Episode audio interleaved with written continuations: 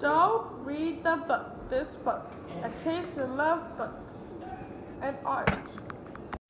When I was little, I read all the books on the library shelf, and I thought some, maybe someday I could make a book.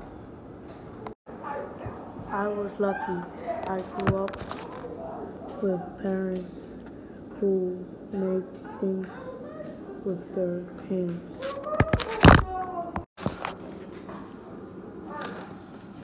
Mom loves to shoot. She had colorful printers, scraps, buttons, leaves, rubbers, and many scissors had she shared with me. Starting a basement workshop. He gave me wood spots and taught me how to paint, sew, and pound nails. I had so many workouts to place in two quotes at hand. In a small corner of our house, Dad set up a folding table for me.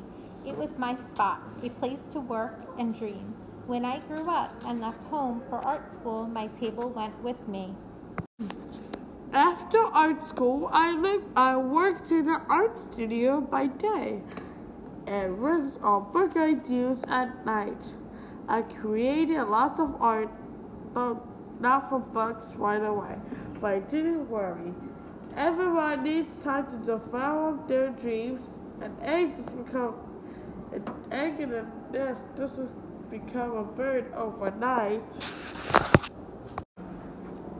Where do book ideas come from? Anyway, I know I found ideas in the world around me.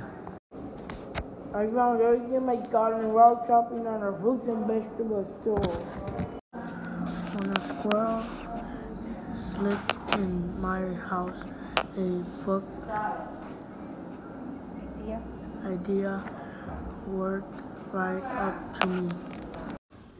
On a trip to the aquarium, while I watched colorful fish swim by, a book idea swam into my brain. I sketched and made notes before it flowed away. I keep my eye, my eyes on an idea my be close by. Once, when I visited my sister, her cat brushed my ankles as she escaped out the door. A new idea. After writing a story, I sketched the whole book, figure it out what I straight, The straight? the straight on each page. Chapter 4 I work on the pictures and worlds Until? until together they tell the story.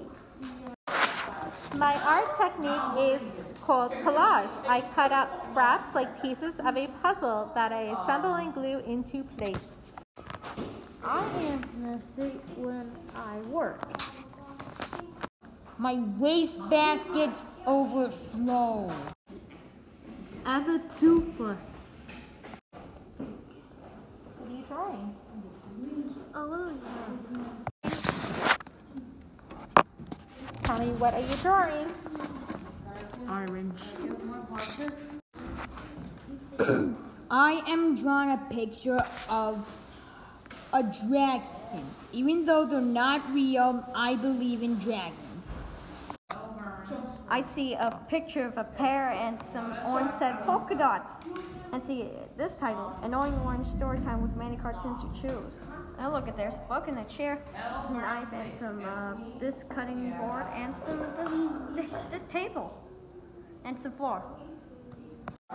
Okay, well that's what you get for telling us to leave for the story. Thanks for watching everyone. We're done here. The end. Goodbye.